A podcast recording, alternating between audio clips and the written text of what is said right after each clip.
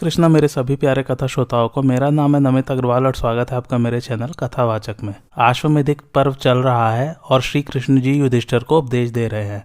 आइए आज की कथा आरंभ करते हैं। युधिष्ठर ने भगवान श्री कृष्ण से पूछा, भगवान, जिसे ब्रह्मा जी ने अग्निहोत्र की सिद्धि के लिए पूर्व काल में उत्पन्न किया था तथा जो सदा ही पवित्र मानी गई है, उस कपिला गौ का ब्राह्मणों को किस प्रकार दान करना चाहिए? वह पवित्र लक्षणों वाली गौ किस दिन और कैसे ब्राह्मण को देनी चाहिए? ब्रह्मा जी ने कपिला गौ के कितने भेद बतलाए हैं, इन सब बातों को मैं यथार्थ रूप से सुनना चाहता हूँ। भगवान श्री कृष्ण का पांडुनंदन, यह विषय बड़ा ही पवित्र और पावन है। इसका श्रवण करने से पापी पुरुष भी पाप से मुक्त हो जाता है। अतः ध्यान देकर सुनो। पूर्व काल में स्वयंभू ब्रह्मा जी ने अग्निहोत्र तथा ब्राह्मणों के लिए संपूर्ण तेजों का संग्रह करके कपिला गौ को उत्पन्न किया था। कपिला गौ पवित्र वस्तुओं में सबसे बढ़कर पवित्र, मंगलजनक पदार्थों में सबसे अधिक मंगल कारणी तथा पुण्यों में परम पुण्य स्वरूपा है। वह तपस्याओं में श्रेष्ठ तपस्या, व्रतों में उत्तम व्रत, दानों में श्रेष्ठ दान और सबका अक्षय कारण है।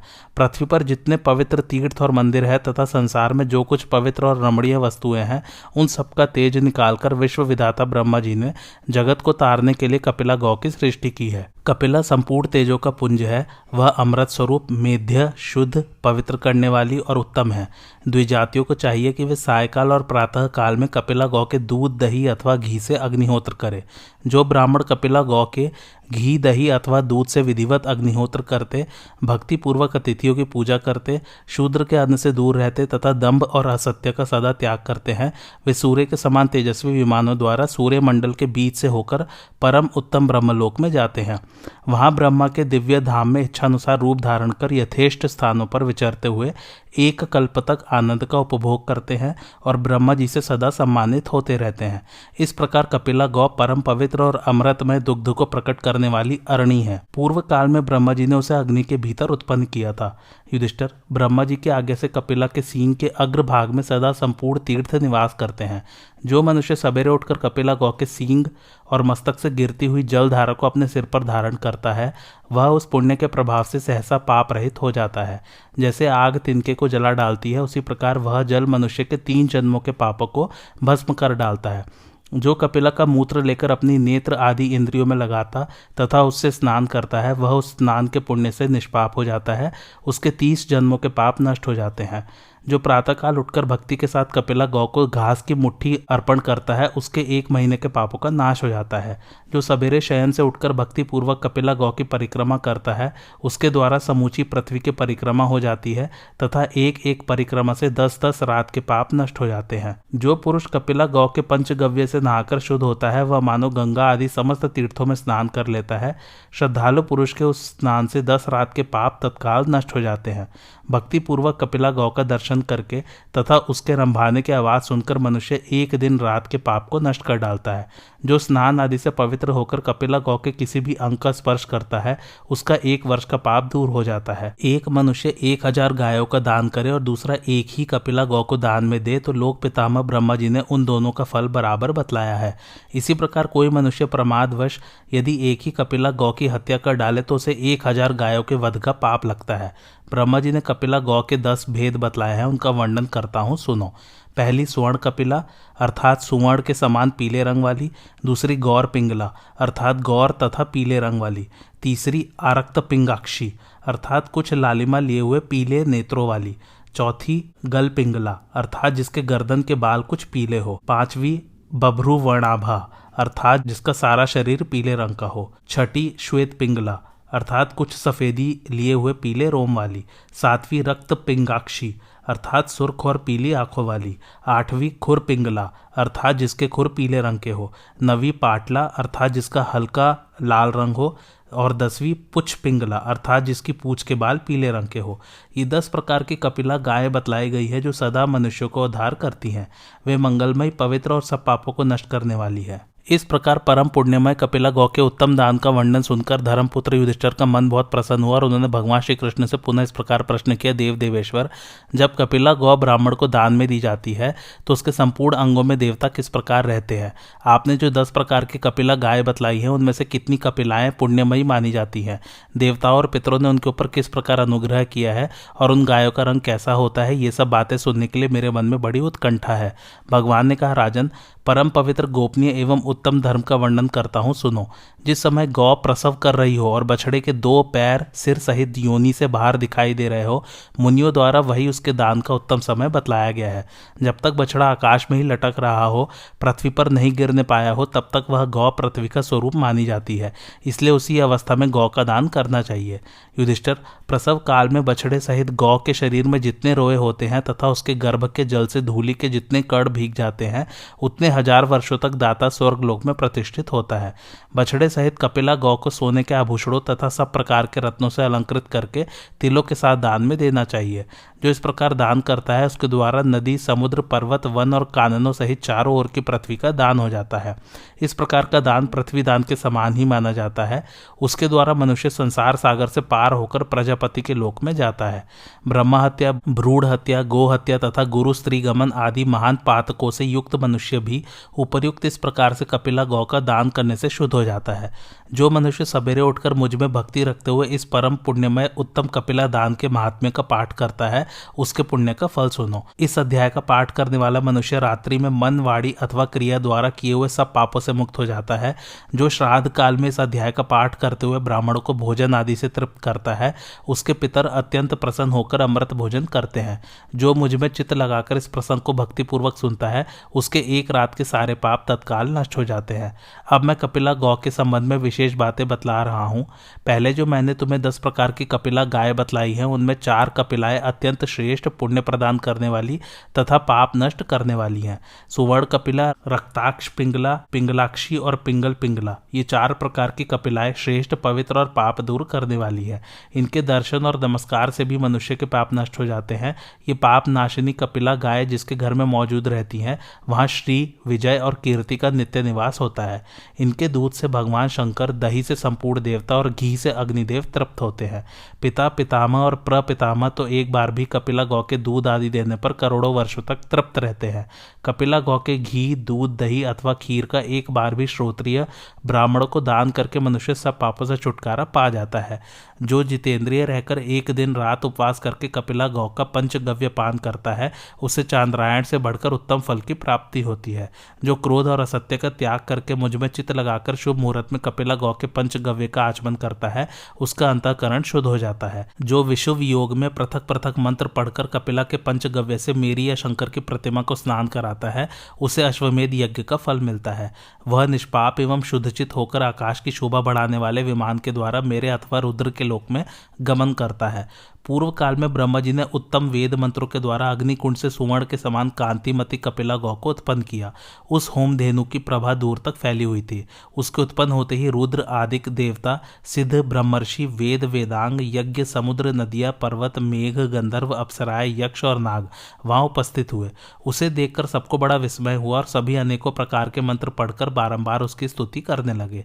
उस गौ के सींग बहुत बड़े नहीं थे। उसकी तीन आँखें थी। उसका बछड़ा उसके साथ ही था तथा वह दुग्ध रूप अमृत को प्रकट करने के लिए अरणी के समान थी। समस्त देवता आदि ने हाथ जोड़कर उस गौ को प्रणाम किया और चतुर्मुख ब्रह्मा जी से कहा, भगवान, बताइए हम आपकी किस आज्ञा का किस प्रकार पालन करें? देवताओं के इस प्रकार प्रश्न करने पर ब्रह्मा जी ने कहा, आप लोग भी इस दूध देने वाली गौ पर अनुग्रह कीजिए। यह होम की सिद्धि के लिए प्रकट हुई है और अपने भविष्य से तीनों अग्नियों को तृप्त करेगी। जब अग्निदेव स्वयं तृप्त हो जाएँगे तो आप लोगों को भी तृप्त करेंगे। इसके दूध रूपी अमृत से आप लोगों के बल और पराक्रम की वृद्धि होगी और आप इच्छा करते ही दानवों पर विजय पा जाएँगे।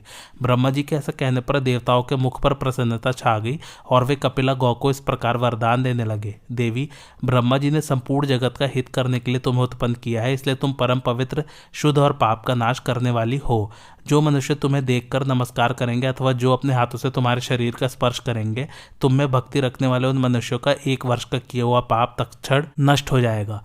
जो तुम्हारा दर्शन करके तुम्हें प्रणाम करेंगे, उनके अनिच्छा से किए हुए, अनजान में किए हुए तथा दृष्टि न पड़ने के कारण स्वतः हो जाने वाले पातक उसी प्रकार नष्ट हो जाएँगे जैसे सूर्योदय होने पर अंधकार मिट जाता है।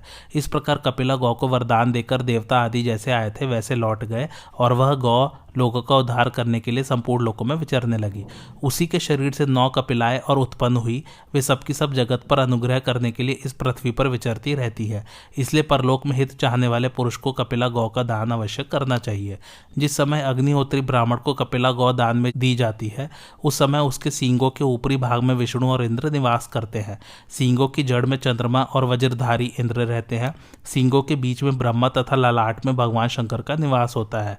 दोनों कानों में अश्विनी कुमार, नेत्रों में चंद्रमा और सूर्य, दांतों में मरुदगढ़ जिह्वा में सरस्वती रोमकूपों में मुनि, चमड़े में प्रजापति, श्वासों में षडंग, पद और क्रम सहित चारों वेद, नासिक छिद्रों में गंध और सुगंधित पुष्प, नीचे के ओठ में वसुगण, मुख में अग्नि, कक्ष में साध्य देवता, गर्दन में पार्वती, पीठ पर नक्षत्र, ककुट के स्थान में आकाश, अपान में सब तीर्थ, मूत्र में साक्षात गंगा जी, गोबर में लक्ष्मी जी, नासिका में ज्येष्ठा देवी, नितंबों में पितर पूछ में भगवती रमा, दोनों पसलियों में विश्वदेव, छाती में शक्तिधारी कार्तिकेय, घुटनों, जंगों और उर्वों में पाँच वायु, खुरों के मध्य में गंधर्व और खुरों के अग्रभाग में सर्प निवास करते हैं।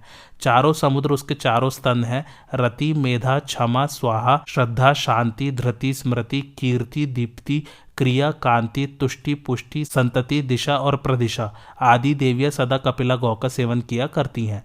देवता, पितर, गंधर्व, अप्सराएँ, लोक, द्वीप, समुद्र, गंगा आदि नदियाँ तथा अंगों और यज्ञों सहित संपूर्ण वेद नाना प्रकार के मंत्रों से कपिला गौ की प्रसन्नता पूर्वक स्तुति किया करते हैं। वे कहते हैं, संपूर्ण देवताओं से वंदित पुण्यमयी कपिला देवी, तुम्हें नमस्कार है। ब्रह्मा जी ने तुम्हें अग्निकुंड से उत्पन्न किया है। तुम्हारी प्रभा विस्तृत और शक्ति महान है। समस्त तीर्थ तुम्हारे ही स्वरूप है और तुम सबका शुभ करने वाली हो। समस्त देवता आकाश में खड़े होकर बारंबार कहा करते हैं, अहो, यह कपिला गौरूपी रत्न कितना पवित्र और कितना उत्तम है। यह सब दुखों को दूर करने वाला है। आहा, यह धर्म से उपार्जित शुद्ध, श्रेष्ठ और महान धन है। कपिला गौ यदि चाहे तो भूलोकवासी संपूर्ण मनुष्यों को ब्रह्मलोक में ले जा सकती है। पृथ्वी, घोड़ा, सोना, गौ, चांदी, तिल और जौ, ये पदार्थ प्रतिदिन ब्राह्मण को दान करने से दाता को महान आनंद की प्राप्ति होती है। युधिष्ठर ने कहा, मधुसूदन अन्न दान का फल सुनकर मुझे बड़ी प्रसन्नता हुई है। अब आप भोजन की विधि बताने की कृपा कीजिए। भगवान ने कहा पांडु नंदन द्विजातियों के भोजन का जो विधान है उसे सुनो। श्रेष्ठ द्विज को उचित है कि वह स्नान करके पवित्र हो, शुद्ध और एकांत स्थान में बैठकर अग्नि में होम करे। फिर ब्राह्मण हो तो चौकोना, क्षत्रिय हो तो गोलाकार और वैश्य हो तो अर्धचंद्राकार मंडल बनावे। उसके बाद पैर धोकर उसी मंडल में बिछे हुए शुद्ध आसन के ऊपर पूर्वाभिमुख होकर बैठ जाए और दोनों पैरों से अथवा एक पैर के द्वारा पृथ्वी का स्पर्श किए रहे। एक वस्त्र पहनकर तथा सारे शरीर को कपड़े से ढककर भी भोजन न करे। इसी प्रकार फूटे हुए बर्तन में तथा उल्टी पत्तल में भी भोजन करना निषिद्ध है। भोजन करने वाले पुरुष को प्रसन्नचित होकर पहले अन्न को नमस्कार करना चाहिए। अन्न के सिवा दूसरी ओर दृष्टि नहीं डालनी चाहिए तथा भोजन करते समय परोसे हुए अन्न की निंदा नहीं करनी चाहिए। भोजन आरंभ करने से पहले हाथ में जल लेकर उसके द्वारा अन्न की प्रदक्षिणा करे। फिर मंत्र पढ़कर पृथक पृथक पाँचों प्राणों को अन्न की आहुति दे। अन्न अन्नाद और पाँचों प्राणों के तत्व को जानकर जो प्राणाग्नि होत्र करता है, उसके द्वारा पंचवायुओं का यजन हो जाता है। प्राणों को आहुति देने के पश्चात अपने मुख में पड़ने लायक एक एक ग्रास अन्न उठाकर भोजन करे। यदि एक ग्रास का अन्न मुख में जाने के बाद बच रहे तो वह अपना जूटा कहलाता है। ग्रास से बचे हुए तथा मुँह से निकले हुए अन्न को अखाद्य समझे और उसे खा लेने पर चांद्रायण व्रत का आचरण करे। जो अपना जूठा खाता है तथा एक बार खाकर छोड़े हुए भोजन को फिर ग्रहण करता है, उसको चांद्रायण क्रच्छ्र अथवा प्राजापत्य व्रत का आचरण करना चाहिए। जो स्त्री के भोजन किए हुए पात्र में भोजन करता है, स्त्री का झूठा खाता है, तथा स्त्री के साथ एक बर्तन में भोजन करता है, वह मानव मदिरा पान करता है। तत्वदर्शी मुनियों ने उस पाप से छूटने का कोई प्रायश्चित ही नहीं देखा है। यदि पानी पीते पीते उसकी बूंद मुँह से निकलकर भोजन में गिर पड़े तो वह खाने योग्य नहीं रह जाता। जो उसे खा लेता है, उस पुरुष को चांद्रायण व्रत का आचरण करना चाहिए। इसी प्रकार पीने से बचा हुआ पानी भी पुनः पीने के योग्य नहीं रहता। यदि कोई ब्राह्मण मोहवश उसको पी ले तो उसे चांद्रायण व्रत का आचरण करना चाहिए। ब्राह्मण को उचित है कि वह मौन होकर पृथ्वी दिशाओं की ओर न देखते हुए विधिवत भोजन करे। किसी को अपना झूठा न दे, कभी भी बहुत अधिक अथवा बहुत कम भोजन न करे। प्रतिदिन उतना ही अन्न खाए जिससे अपने को कष्ट न हो। भोजन करते समय यदि रजस्वला स्त्री, चांडाल, कुत्ता अथवा सुअर दिख जाए तो अन्न को त्याग देना चाहिए। जो मोहवश उस अन्न का त्याग नहीं करता, वह द्विज चांद्रायण व्रत का अधिकारी है। जिस भोजन में बाल या कोई कीड़ा पड़ा हो, जिसे मुँह से फूक कर ठंडा किया गया हो उसको अखाद्य समझना चाहिए। ऐसे अन्न को भोजन कर लेने पर चांद्रायण व्रत का आचरण आवश्यक हो जाता है। भोजन के स्थान से उठ जाने के बाद जिसे फिर छू दिया गया हो, जो पैर से छू गया या लांग दिया गया हो, वह राक्षस के खाने योग्य अन्न है। ऐसा समझकर उसका त्याग कर देना चाहिए। राक्षस के उच्छिष्ट भाग को ग्रहण करने वाला ब्राह्मण अपनी सात पीढ़ी पहले के पितरों और सात पीढ़ी तक आने वाले संतानों को घोर, रौरव नरक में गिराता है। भोजन समाप्त होने पर जिसमें भोजन किया हो, उस पात्र में आचमन करना चाहिए। यदि आचमन किए बिना ही भोजन करने वाला द्विज भोजन के आसन से उठ जाए तो उसे तुरंत स्नान करना चाहिए। अन्यथा वह अपवित्र ही रहता है। युधिष्ठर ने पूछा, भगवान, गायों के आगे घास की मुट्ठी डालने का विधान और महात्म्य क्या है तथा गन्ने से चंद्रमा की उत्पत्ति किस प्रकार हुई, यह बताने की कृपा कीजिए। भगवान ने कहा, राजन, बैलों को जगत का पिता समझना चाहिए और गाय संसार की माताएँ हैं।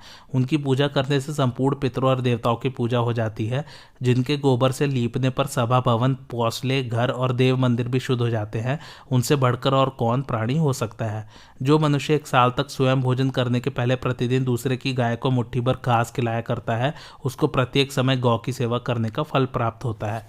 गौ के आगे घास की मुट्ठी डालने का विधान इस प्रकार है। गौ माता के सामने घास रखकर इस प्रकार कहना चाहिए। संसार की समस्त गायें मेरी माताएँ और संपूर्ण वृषभ मेरे पिता हैं। गौ माताओं, मैंने तुम्हारी सेवा में यह घास की मुट्ठी अर्पण की है, इसे स्वीकार करो। और गायत्री का उच्चारण करके एकाग्रचित से घास को अभिमंत्रित करके गौ को खिला दे। ऐसा करने से जिस पुण्य फल की प्राप्ति होती है, उसे सुनो। उस पुरुष ने जानबूझकर या अनजान में जो जो पाप किए होते हैं, वह सब नष्ट हो जाते हैं, तथा उसको कभी बुरे स्वप्न नहीं दिखाई देते। तिल बड़े पवित्र और पापनाशक शासक होते हैं। भगवान नारायण से उनकी उत्पत्ति हुई है। इसलिए श्राद्ध में तिल की बड़ी प्रशंसा की गई है और तिल का दान अत्यंत उत्तम दान बताया गया है। तिल दान करे, तिल भक्षण करे और सवेरे तिल का उबटन लगाकर स्नान करे तथा सदा ही अपने मुँह से तिल तिल का उच्चारण किया करे, क्योंकि तिल सब पापों को नष्ट करने वाले होते हैं। द्विजातियों को तिल खरीद कर या दान में लेकर बेचना नहीं चाहिए। जो तिलों का भोजन करे उपटन लगाने और दान देने के अतिरिक्त और किसी काम में उपयोग करता है, वह कीड़ा होकर अपने पितरों के साथ कुत्ते की विष्ठा में डूबता है। ब्राह्मण को स्वयं तिल पेरने की मशीन में तिल डालकर तेल नहीं पेरना चाहिए। जो मुंहवश स्वयं ही तिल पेरता है, वह रौरव नरक में पड़ता है। चंद्रमा इक्षु अर्थात गन्ने के वंश में उत्पन्न हुआ है और ब्राह्मण चंद्रमा के वंश में उत्पन्न हुआ है। इसलिए ब्राह्मण को कोलू में गन्ना नहीं पेरना चाहिए। यदि ब्राह्मण गन्ना पेरता है तो उसे एक एक गन्ने के लिए एक एक ब्रह्म हत्या का दोष लगता है। युधिष्ठर ने कहा, भगवान, आप साक्षात नारायण, पुरातन, ईश्वर और संपूर्ण जगत के निवास स्थान है। आपको नमस्कार है। अब मैं संपूर्ण धर्मों का सार श्रवण करना चाहता हूँ। भगवान ने कहा, महाप्राज्ञ, मनु जी ने जो धर्म के सार तत्व का वर्णन किया है, वह पुराणों के अनुकूल और वेद के द्वारा समर्पित है। उसी का मैं वर्णन करता हूँ। सुनो। अग्निहोत्री, द्विज, कपिला, गौ, यज्ञ करने वाला पुरुष, राजा, सन्यासी और महासागर, ये दर्शन मात्र से मनुष्य को पवित्र कर देते हैं। इसलिए सदा इनका दर्शन करना चाहिए। एक गौ एक को ही दान में देनी चाहिए, बहुतों को नहीं। बहुतों को देने पर वे उस गौ को बेचकर आपस में उसकी कीमत बांट लेते हैं। यदि वह गौ बेच दी गई तो वह दाता की सात पीढ़ियों को भस्म कर देती है। एक गौ, एक वस्त्र, एक शैया और एक स्त्री को कभी अनेक मनुष्यों के अधिकार में नहीं देना चाहिए, क्योंकि वैसा करने पर उस दान का फल दाता को नहीं मिलता। यदि ब्राह्मण और गौ अनार्य मनुष्य के घर में स्वयं जाकर आहार ग्रहण करे तो उन अनार्यों को राजसूय यज्ञ से भी बढ़कर पुण्य होता है। जो ब्राह्मणों को और गौ को आहार देते समय किसी को मत दो कहकर मना करता है, वह सौ बार पशु पक्षियों की योनि में जन्म लेकर अंत में चांडाल होता है। ब्राह्मण का, देवता का, दरिद्र का और गुरु का धन यदि चुरा लिया जाए तो वह स्वर्गवासियों को भी नीचे गिरा देता है। जो धर्म का तत्व जानना चाहते हैं, उनके लिए वेद मुख्य प्रमाण है। धर्मशास्त्र दूसरा प्रमाण है और लोकाचार तीसरा प्रमाण है। पूर्व समुद्र से लेकर पश्चिम समुद्र तक और हिमालय तथा विंध्याचल के बीच का जो देश है, उसे आर्यवर्त कहते हैं। सरस्वती और दृष्टवती इन दोनों देव नदियों के बीच का जो देवताओं द्वारा रचा हुआ देश है, उसे ब्रह्मावर्त कहते हैं।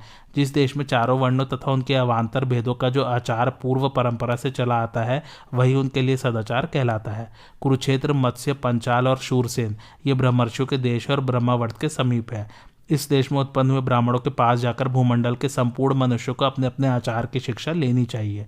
हिमालय और विंध्याचल के बीच में कुरुक्षेत्र से पूर्व और प्रयाग से पश्चिम का जो देश है, वह मध्य देश कहलाता है। जिस देश में कृष्ण सागर नामक मृग स्वभावतः विचरा करता है, वही यज्ञ के लिए उपयोगी देश है। उससे भिन्न म्लेच्छों का देश है। इन देशों का परिचय प्राप्त करके दुई जातियों को इन्हीं में निवास करना चाहिए, किंतु शूद्र जीविका न मिलने पर निर्वाह के लिए किसी भी देश में निवास कर सकता है। सदाचार, अहिंसा, सत्य, शक्ति के अनुसार दान तथा यम और नियमों का पालन ये मुख्य धर्म है।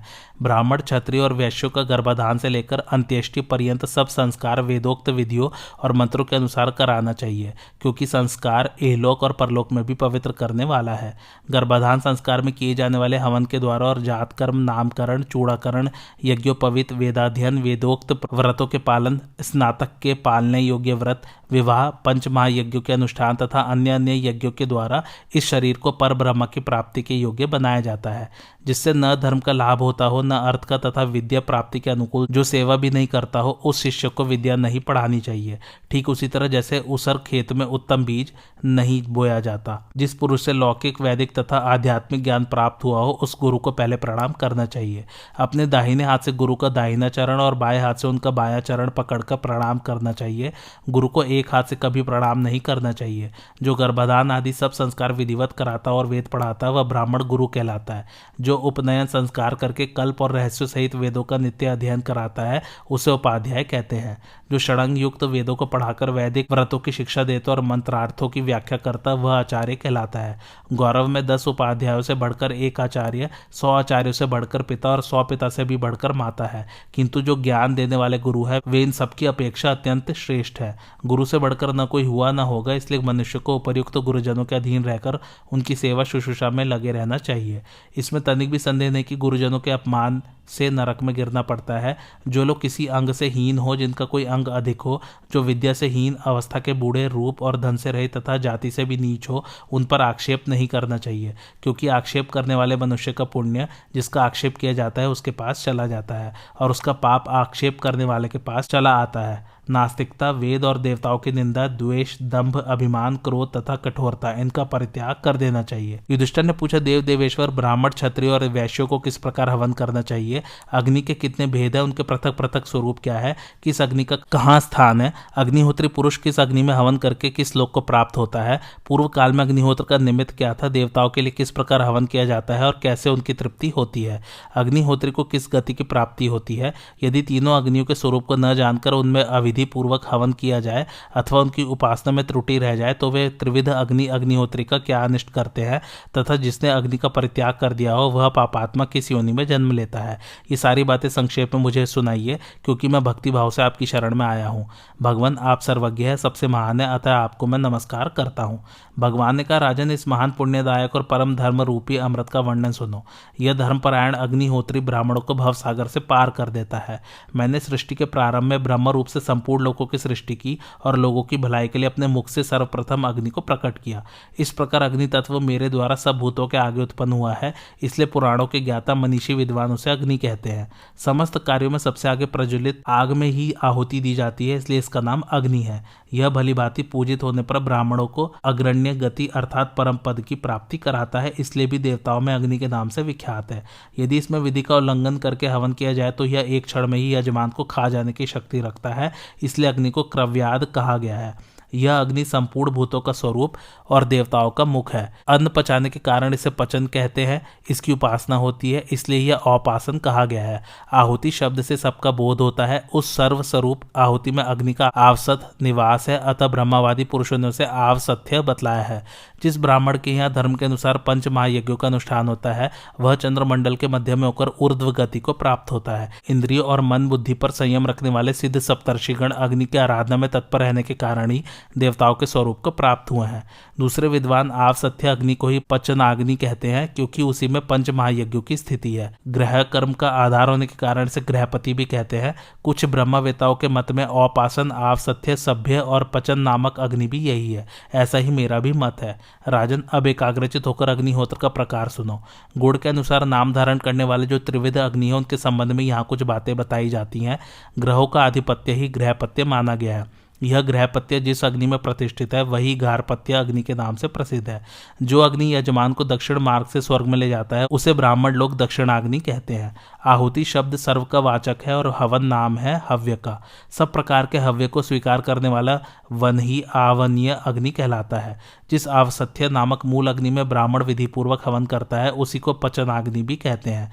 उन अग्नियों की सभा में स्थित रहने वाला एक और अग्नि है, जो सभ्य कहलाता है। आवसथ्य नाम वाला जो प्रथम अग्नि है, वह प्रजा प्रजापति का स्वरूप है, गारपत्य अग्नि ब्रह्म का स्वरूप है, क्योंकि ब्रह्मा जी से ही उसका प्रादुर्भाव हुआ है और यह दक्षिणाग्नि रुद्र स्वरूप है। होम के आरंभ से लेकर अंत तक जिसके मुख में आहुति डाली जाती है, वह आहवनीय अग्नि स्वयं मैं हूँ, सभ्य नामक जो पंच अग्नि है, वह स्वयं कार्तिकेय का स्वरूप है। पृथ्वी गार्हपत्याग्नि अंतरिक्ष दक्षिणाग्नि और स्वर्ग आहवनीय अग्नि है। इस प्रकार के अग्नि के तीन भेद माने गए हैं। गार्हपत्य अग्नि गोलाकार है, क्योंकि उसकी स्वरूप भूता पृथ्वी गोल है। अंतरिक्ष का आकार अर्धचंद्र के समान है, इसलिए दक्षिणाग्नि भी वैसा ही माना गया है। स्वर्गलोक निर्मल, निरामय और चौकोना है, इसलिए आवन्य अग्नि भी चौकोना ही बतलाया गया है। जो गार्हपत्य अग्नि में हवन करता है, वह पृथ्वी पर विजय पाता है। दक्षिणाग्नि में हवन करने वाला पुरुष अंतरिक्ष को जीत लेता है, किंतु जो मनुष्य भक्ति युक्त चित्त से प्रतिदिन आवन्य अग्नि में हवन करता है, वह पृथ्वी, अंतरिक्ष और ऋषियों सहित स्वर्गलोक पर भी अधिकार प्राप्त कर लेता है। यज्ञों में सब ओर से अग्नि के मुख में हवन किया जाता है, इसलिए वह अत्यंत कांतिमान अग्नि आहवनीय संज्ञा को प्राप्त होता है। अग्निहोत्र अथवा अन्य अन्य यज्ञों में होम के आरंभ से ही अग्नि के भीतर आहुति डाली जाती है, इसलिए भी उसे आहवनीय कहते हैं। जो द्विज आवसथ्य नामक मूल अग्नि में विधिवत हवन करता है, वह अपनी पत्नी के साथ सप्तर्षि लोक में जाकर आनंद भोगता है तथा वह समस्त अग्नियों का प्रिय हो जाता है। आवसथ्य अग्नि में जो होम किया जाता है, उसको अग्निहोत्र कहते हैं। वह हो, अर्थात दुख से यजमान का त्राण करता है, इसलिए अग्निहोत्र कहा गया है। आत्मवेत्ता विद्वानों ने आध्यात्मिक, आधिदैविक और आधि भौतिक ये तीन प्रकार के दुख बतलाए हैं। विधिवत होम करने पर अग्नि इन तीनों प्रकार के दुखों से यजमान का त्राण करता है, इसलिए उस कर्म को वेद में अग्निहोत्र नाम दिया गया है। विश्व विधाता ब्रह्मा जी ने ही सबसे पहले अग्निहोत्र को प्रकट किया। वेद और अग्निहोत्र स्वतः उत्पन्न हुए हैं। इनका दूसरा कोई करता नहीं है। वेदाध्ययन का फल अग्निहोत्र है, अर्थात वेद पढ़कर जिसने अग्निहोत्र नहीं किया, उसका वह अध्ययन निष्फल है। शास्त्र ज्ञान का फल शील और सदाचार है, स्त्री का फल रति और पुत्र है, तथा धन की सफलता दान और उपभोग करने में है। तीनों वेदों के मंत्रों के संयोग से अग्निहोत्र की प्रवृत्ति होती है। ऋक, यजु और सामवेद के पवित्र मंत्रों तथा मीमांसा सूत्रों के द्वारा अग्निहोत्र कर्म का प्रतिपादन किया जाता है। वसंत ऋतु को ब्राह्मण का स्वरूप समझना चाहिए तथा वह वेद की योनि रूप है। इसलिए ब्राह्मण को वसंत ऋतु में अग्नि की स्थापना करनी चाहिए। जो वसंत ऋतु में अग्नि अध्यान करता है, उस ब्राह्मण की श्री वृद्धि होती है तथा उसका वैदिक ज्ञान भी बढ़ता है। क्षत्रिय के लिए ग्रीष्म ऋतु में अग्नि अध्यान करना श्रेष्ठ माना गया है। जो क्षत्रिय ग्रीष्म ऋतु में अग्नि स्थापना करता है, उसकी संपत्ति, प्रजा, पशु, धन, तेज, बल और यश की अभिवृद्धि होती है। शरद काल की रात्रि साक्षात वैश्य का स्वरूप है, इसलिए वैश्य को शरद ऋतु में अग्नि का आधान करना चाहिए। जो वैश्य शरद ऋतु में अग्नि स्थापना करता है, उसकी संपत्ति, प्रजा, आयु, पशु और धन की वृद्धि होती है। सब प्रकार के रस, घी आदि, स्निग्ध पदार्थ, सुगंधित द्रव्य, रत्न, मणि, सुवर्ण और लोहा, इन सब की उत्पत्ति अग्निहोत्र के ही लिए हुई है। अग्निहोत्र को ही जानने के लिए आयुर्वेद, धनुर्वेद, मीमांसा, विस्तृत न्यायशास्त्र और धर्मशास्त्र का निर्माण किया गया है। छंद, शिक्षा, कल्प, व्याकरण, ज्योतिष शास्त्र और निरुक्त भी अग्निहोत्र के लिए ही रचे गए हैं। इतिहास, पुराण, गाथा, उपनिषद और अथर्व वेद के कर्म भी अग्निहोत्र के लिए ही हैं। तिथि, नक्षत्र, योग, मुहूर्त और करण रूप काल का ज्ञान प्राप्त करने के लिए पूर्व काल में ज्योतिष शास्त्र का निर्माण हुआ है। ऋग्वेद, यजुर्वेद और सामवेद के मंत्रों के छंद का ज्ञान प्राप्त करने के लिए तथा संशय और विकल्प के निराकरण पूर्वक उनका तात्विक अर्थ समझने के लिए छंद शास्त्र की रचना की गई है। वर्ण, अक्षर और पदों के अर्थ का, संधि और लिंग का तथा नाम और धातु का विवेक होने के लिए पूर्व काल में व्याकरण शास्त्र का प्रणयन हुआ है। युप, वेदी और यज्ञ का स्वरूप जानने के लिए प्रोक्षण और श्रपण चरु पकाना आदि की इति कर्तव्यता को समझने के लिए तथा यज्ञ और देवता के संबंध का ज्ञान प्राप्त करने के लिए शिक्षा नामक वेदांग की रचना हुई है। यज्ञ के पात्रों की शुद्धि, यज्ञ संबंधी सामग्रियों के संग्रह तथा समस्त यज्ञों के वैकल्पिक विधानों का ज्ञान प्राप्त करने के लिए कल्प का निर्माण हुआ है। संपूर्ण वेदों में प्रयुक्त नाम, धातु और विकल्पों के तात्विक अर्थ का निश्चय करने के लिए ऋषियों ने निरुक्त की रचना की है। यज्ञ की वेदी बनाने तथा अन्य सामग्रियों को धारण करने के लिए ब्रह्मा जी ने पृथ्वी की सृष्टि की है। समिधा और युग बनाने के लिए वनस्पतियों की रचना की है, जो ब्राह्मण मंत्रों का विनियोग, यज्ञ पदार्थों का प्रोक्षण, चरु पकाना, दर्श और पौण मास के अंगभूत अनुयाज और प्रयाज वायु देवता का स्तवन सामवेद के उद्गाता का कर्म प्रति प्रस्थाता का कर्म, दक्षिणा, अभ्र स्नान, त्रिकाल पूजन, उचित स्थान पर देवताओं को नैवेद्य अर्पण करना, देवताओं का आह्वान विसर्जन और भविष्य तैयार करने आदि कर्मों को नहीं जानते, वे अंधकार से भरे हुए घोर रौरव नरक में पड़ते हैं। सुवर्ण और चांदी ये यज्ञ के पात्र और कलश बनाने का काम लेने के लिए पैदा हुए हैं। कुशों की उत्पत्ति हवन कुंड के चारों ओर फैलाने और राक्षसों से यज्ञ की रक्षा करने के लिए हुई है। यज्ञ तथा पूजा का कार्य करने के लिए ब्राह्मणों का प्रादुर्भाव हुआ है। सबकी रक्षा के लिए क्षत्रिय जाति की सृष्टि की गई है। कृषि, गोरक्षा और वाणिज्य आदि जीविका का साधन जुटाने के लिए वैश्यों की उत्पत्ति हुई है और तीनों वर्णों की सेवा के लिए ब्रह्मा जी ने शूद्रों को उत्पन्न किया है। इस प्रकार संपूर्ण जगत अग्निहोत्र के लिए ही रचा गया है। जो मनुष्य अज्ञान अंधकार से आच्छादित होने के कारण इस बात को नहीं जानते, वे रौरव नाम से प्रसिद्ध भयानक नरक में पड़ते हैं तथा उससे छूटने पर उनका कीड़े की योनि में जन्म होता है। जो द्विज विधि पूर्वक अग्निहोत्र का सेवन करते हैं, उनके द्वारा दान, होम, यज्ञ और अध्यापन ये समस्त कर्म पूर्ण हो जाते हैं। इसी प्रकार ब्राह्मण के द्वारा जो यज्ञ करने, बगीचे लगाने और कुएँ खुदवाने आदि के कार्य होते हैं, उन सबके पुण्य को लेकर मैं सूर्य मंडल में स्थापित कर देता हूँ। मेरे द्वारा स्थापित किए हुए संसार के पुण्य और अग्निहोत्री के सुकृत को सूर्यदेव धारण किए रहते हैं। अग्निहोत्री पुरुष स्वर्ग में जाकर अग्निहोत्र के पुण्य फल का उपभोग करते हैं और संपूर्ण भूतों के प्रलय होने तक वे देवताओं के समान रूप धारण करके वहाँ निवास करते हैं। कपट पूर्वक वीरों की हत्या करने वाले दुराचारी मनुष्य दरिद्र, अंगहीन और रोगी होकर क्षुद्र योनि में जन्म लेते हैं। यही गति अग्निहोत्र का त्याग करने वालों की भी होती है। इसलिए जो द्विज प्रदेश में न रहते हो और ऊर्ध्व गति को प्राप्त करना चाहते हो, उन्हें प्रतिदिन विधि पूर्वक अग्निहोत्र करना चाहिए। अग्निहोत्र को अपने आत्मा के समान समझकर कभी भी उसका अपमान या एक क्षण के लिए भी त्याग नहीं करना चाहिए। जो बाल्यकाल से ही अग्निहोत्र का सेवन करते और शूद्र के अन्न से सदा दूर रहते हैं, जिन पर क्रोध और लोभ का प्रभाव नहीं पड़ता, जो प्रतिदिन प्रातःकाल स्नान करके जितेंद्रीय भाव से विधिवत अग्निहोत्र का अनुष्ठान करते, अतिथि की सेवा में लगे रहते तथा शांत भाव से रहकर दोनों समय मेरा ध्यान करते हैं, वे सूर्य मंडल को भेद कर मेरे परम धाम को प्राप्त होते हैं, जहाँ से पुनः संसार में नहीं लौटना पड़ता। वे उदयकालीन सूर्य के समान कांतिमान विमानों पर बैठकर अपनी स्त्री सहित मेरे लोक में जाते हैं और बाल सूर्य के समान तेजस्वी होकर इच्छा अनुसार रूप धारण करते तथा जहाँ चाहते वहाँ विचरते रहते हैं। इतना ही नहीं, ईश्वरीय गुणों से संपन्न होकर वे वहाँ अपनी मौज के अनुसार क्रीड़ाएँ करते रहते हैं। पांडु नंदन अग्निहोत्रियों की ऐसी ही विभूति होती है। इस संसार में कुछ मूर्ख मनुष्य श्रुति पर दोषारोपण करते हुए उसकी निंदा करते हैं तथा उसे प्रमाणभूत नहीं मानते। ऐसे लोगों की बड़ी दुर्गति होती है। परंतु जो द्विज आस्तिक्य बुद्धि से युक्त होकर वेदों और इतिहासों को प्रामाणिक मानते हैं, वे देवताओं का सायुज्य प्राप्त करते हैं। आज की कथा यही समाप्त होती है। कैसी लगी आप लोगों को मेरी कथा, मुझे कमेंट करके ज़रूर बताइए। और मेरे चैनल कथावाचक को लाइक, शेयर और सब्सक्राइब ज़रूर कीजिए। थैंक्स फॉर वॉचिंग, धन्यवाद।